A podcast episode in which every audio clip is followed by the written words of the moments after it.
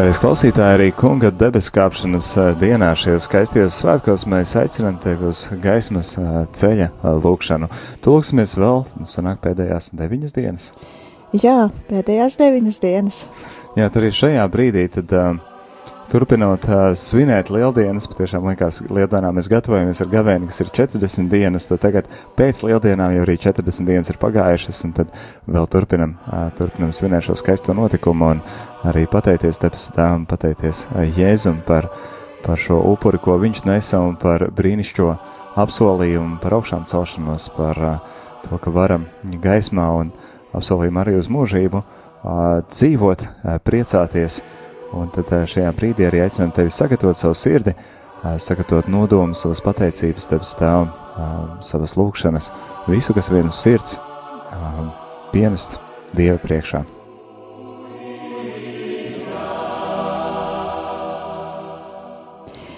Dieva tēva un dēla un svētā gara vārdā. Amen. Amen. Mans prieks. Kristus ir augšām cēlies.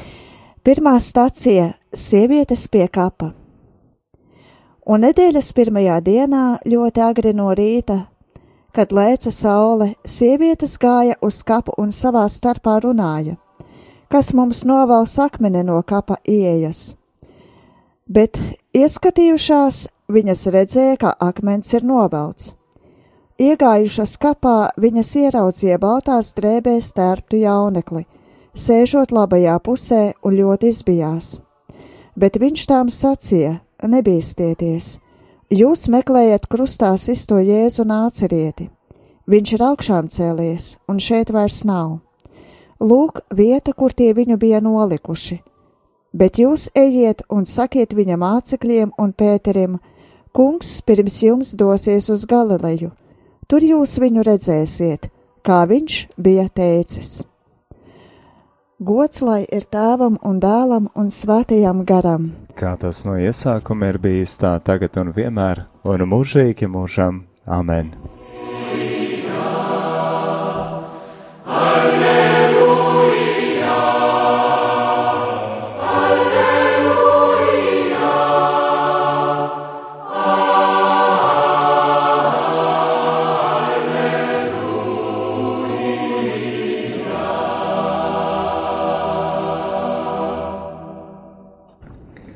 Mans prieks.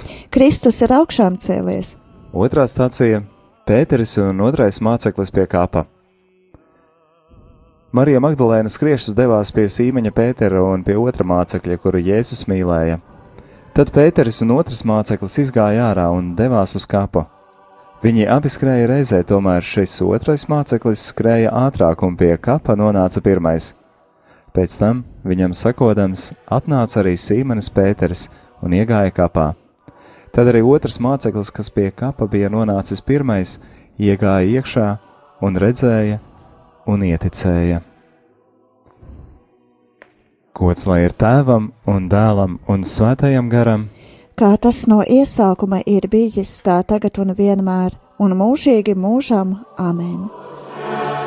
Slavat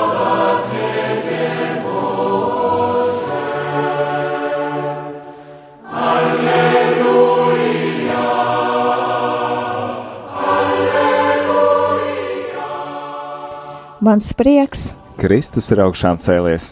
Trešā stacija - Emausas mācekļi.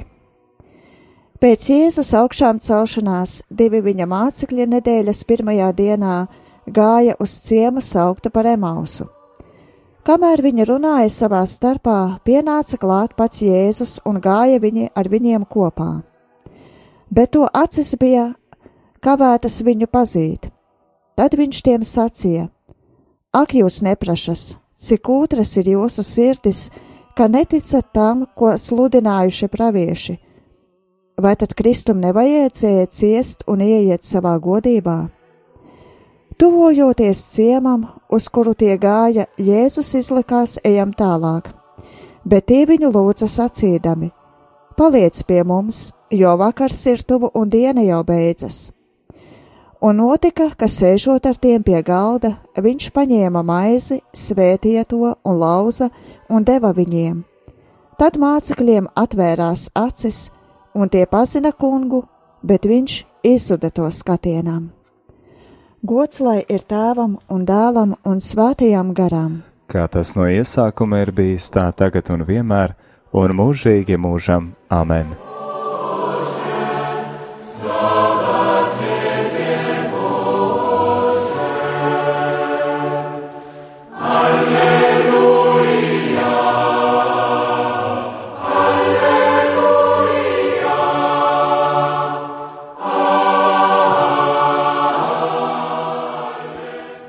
Mans prieks, Kristus ir augšām cēlies.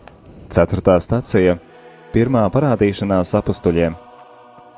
Kad iestājās vakars un tur, kur uzturējās mācekļi, aiz bailēm no jūdiem bija aizslēgtas durvis, atnāca Jēzus, nostājās viņu vidū un viņiem sacīja: Miers jums!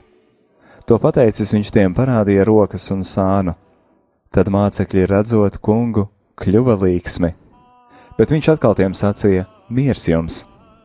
Kā tēvs man ir sūtījis, tā es jūs sūtu. To pateicis viņš dvēseles viņiem un sacīja: Saņemiet svēto garu.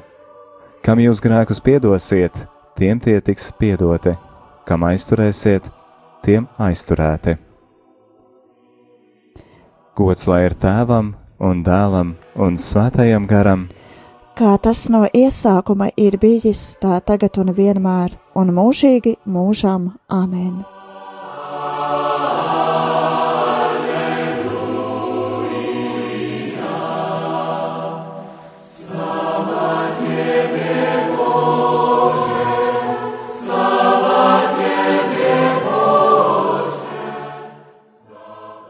Mans prieks, Kristus ir augšām cēlies. piektā stacija apstuļa Toma šaubas. Toms tiem sacīja: Ja es neredzēšu naglu zīmes uz viņa rokām, un nelikšu savu pirkstu naglu vietās, un savu roku neielikšu viņa sānā, es neticēšu. Bet pēc astoņām dienām viņa mācekļi atkal bija tur, un arī Toms bija kopā ar viņiem. Jēzus iegāja caur aizslēgtām durvīm un nostājies viņu vidū sacīja: Miers jums! Pēc tam viņš teica Tomam: Liec savu pirkstu šeit, un apskati manas rokas, sniedz savu roku un ieliec manā sānā, un esi neticīgs, bet ticīgs. Svētīgi tie, kas neredzēja, bet ticēja. Gods lai ir tēvam un dēlam un svētajam garam, Kā tas no iesākuma ir bijis, tā tagad un vienmēr, un mūžīgi mūžam. Amen!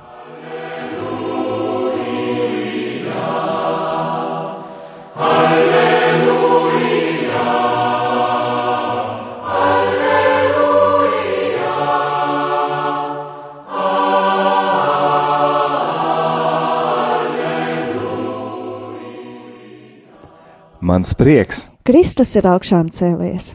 Sastā stacija pie Tibērijas ezera.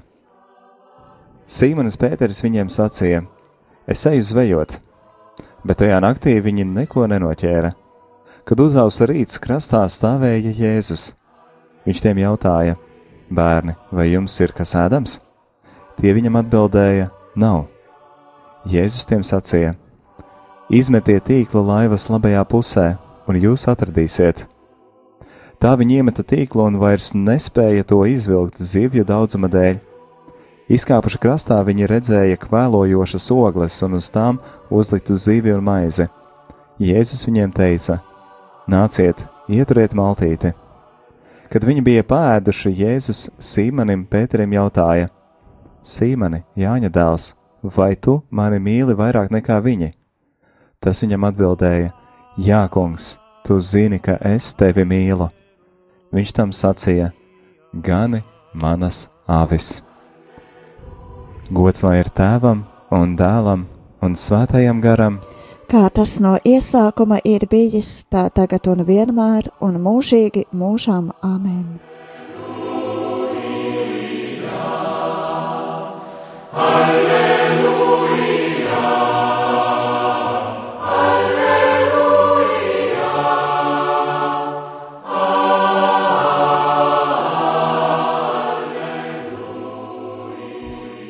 Mans prieks, Kristus ir augšām cēlies. Septītā stacija - Jēzus debesu kāpšana. Kopīgās maltītes laikā kungs saviem mācekļiem pavēlēja neaiziet no Jeruzalemes, bet gan gaidīt tēva apsolījumu. Jūs esat dzirdējuši no manis, ka Jānis kristīja ar ūdeni, bet jūs nedaudz dienām tiksiet kristīti svētajā garā. Un to pateicis, viņš tiem redzot, pacēlās augšup, un mākonis viņu aizsedza to acīm. Lūk, divi vīri baltās drēbēs nostājās viņiem blakus, un viņi sacīja: Galilejas vīri, kāpēc jūs stāvat raudzīdamies debesīs? Šis Jēzus, kas no jums ir paņemts, atnāks tāpat, kā jūs viņu redzējāt, uz debesīm aizejām. Gods lai ir tēvam un dēlam un svētajām garām. Kā tas no iesākuma ir bijis, tā tagad un vienmēr un mūžīgi mūžam. Āmen!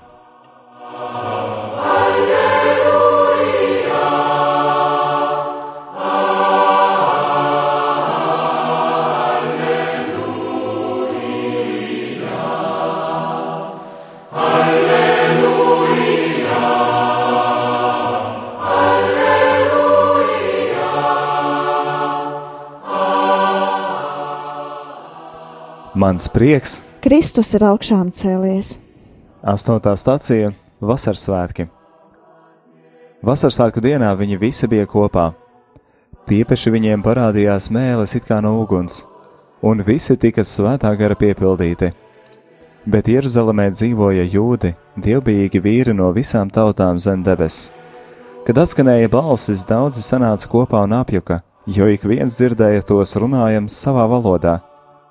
Visi pārsteigti brīnījās viens otram sacīdami, ko tas nozīmē, bet citi izsmejot sacīja, tie ir salda vīna pilni.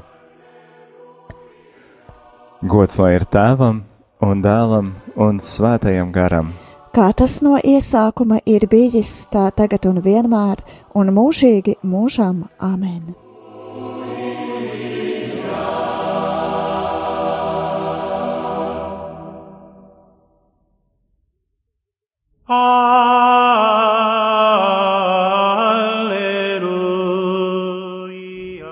Mans prieks, Kristus ir augšām cēlies. devītā stacija, pirmā kristiešu kopiena.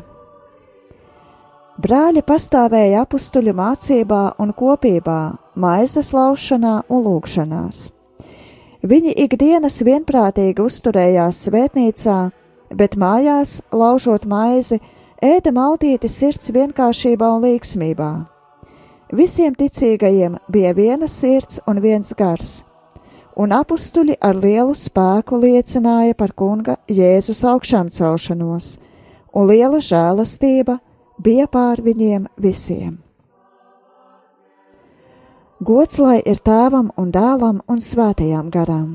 Kā tas no iesākuma ir bijis, tā tagad un vienmēr, un mūžīgi mūžam. Amen!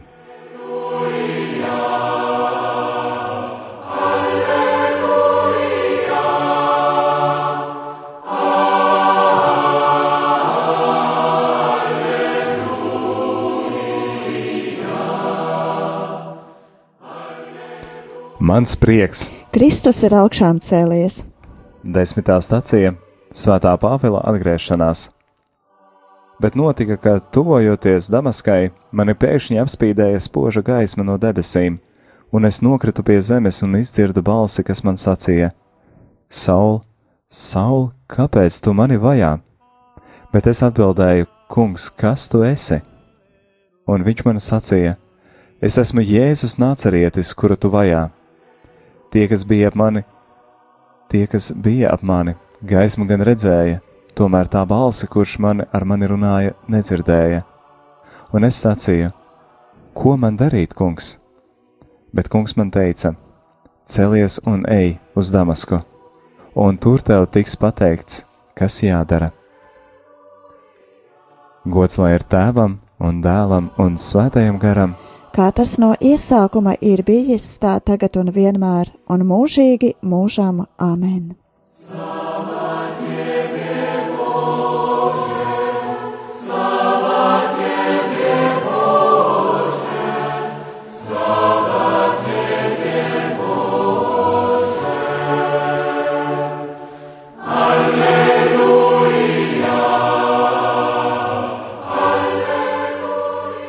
Mans prieks! Kristus ir augšām cēlies! 11. stācija Pāvils un Sīls cietumā. Bet nakts vidū Pāvils un Sīls lūdzoties slavēja Dievu, un tie, kas bija cietumā, viņos klausījās. Piepeši izcēlās liela zemestrīce un sakustējās cietuma pamati, bet cietuma sargs, palūdzis gaismekli, ieskrēja iekšā un trīcēdams nokrita Pāvilam un Sīlam pie kājām. Tad izvedis to sārā, viņš jautāja: Kungi, ko man darīt, lai es izglābtos? Bet viņa sacīja: Tici kungam Jēzum, un būs izpestīts gan tu, gan tavs nams. Gods lai ir tēvam un dēlam un svētajam garam. Kā tas no iesākuma ir bijis tā tagad un vienmēr, un mūžīgi mūžam amen. Alleluja!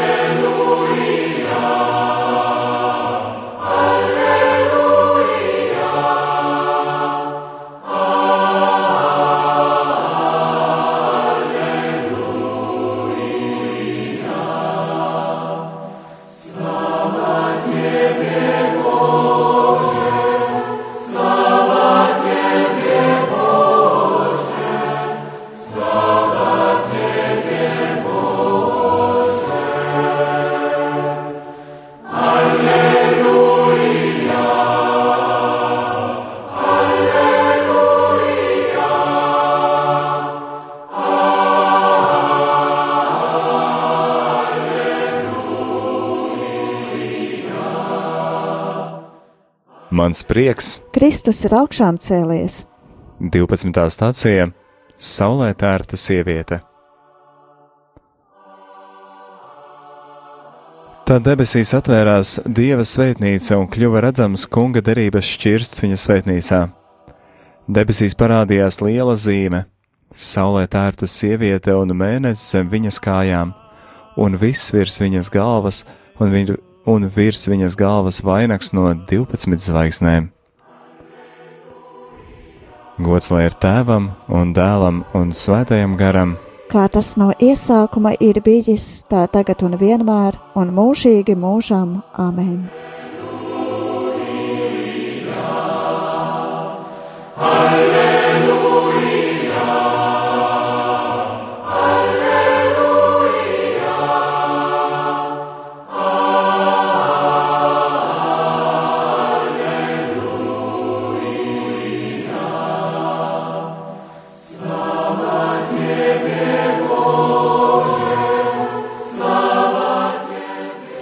Mans prieks! Kristus ir augšām cēlies. 13. stācija Debesu Jeruzaleme. Es redzēju svēto pilsētu jauno Jeruzalemi, nokāpjam no debesīm no dieva, sagatavotu kā līgavu, kas izgreznota savam vīram. Un es dzirdēju skaļu balsi runājam no troņa: Lūk, dieva mājoklis pie cilvēkiem!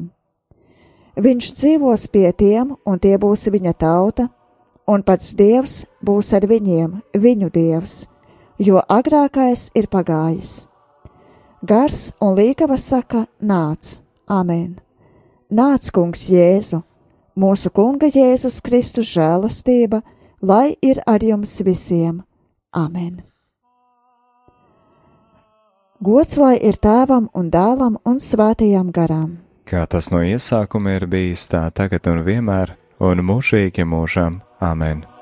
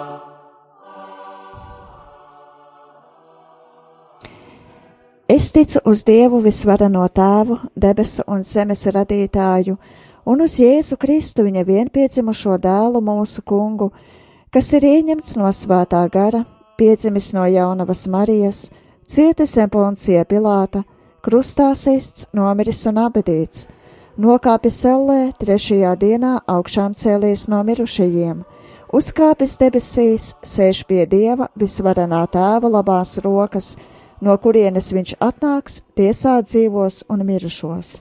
Es ticu uz Svēto garu, Svēto katolisko baznīcu, Svēto sadraudzību, grēku piedošanu, miesas augšām celšanos un mūžīgo dzīvošanu. Amen! Dieva tēva un dēla un svētā gara vārdā. Amen! Paldies, tev, klausītāji, par kopīgu lūgšanu. Paldies, tev, māsa, par uh, būšanu šeit kopā. Un, uh, es domāju, nu gaidam to svētā gara atnākšanu, un arī viena no stācijām minēja par to, ka viņi smejoties sacīja, nu tie tādi, jā, ka tādi vīn, vīns viņiem būtu pieskāries, un tāpēc viņi ir tādi tik priecīgi un tik, tik ļoti tādās dažādās valodās runā, un es domāju, ka, nu, tas, laikam, arī varētu būt kā vēlējums, lai patiešām, lai jūs noreipstiet no svētā gara, vai ne? Jā, noteikti, jo, jo svētais gars uh, nes prieku Jā. Un kā pāvests ir teicis, tad kristietim ir jābūt priecīgam.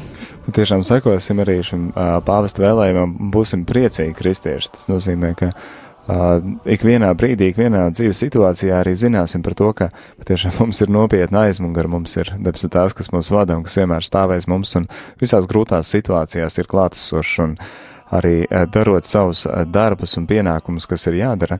Tad arī jutīsim to svētā gara vadību, ja to darīsim ar sirdi, ja to uh, darīsim nevis kā pienākumu, kā kaut ko, kas ir jāizpilda, bet uh, patiešām uh, veltotam visu sevi, vai ne?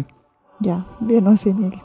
Tālāk, tad, lai svētā gara vadība tev klausītāji, lūkšanā kopā ar tevi bijām mēs, es, Rihards Miķelsons. Un es māsa Terēza Zviedrāne.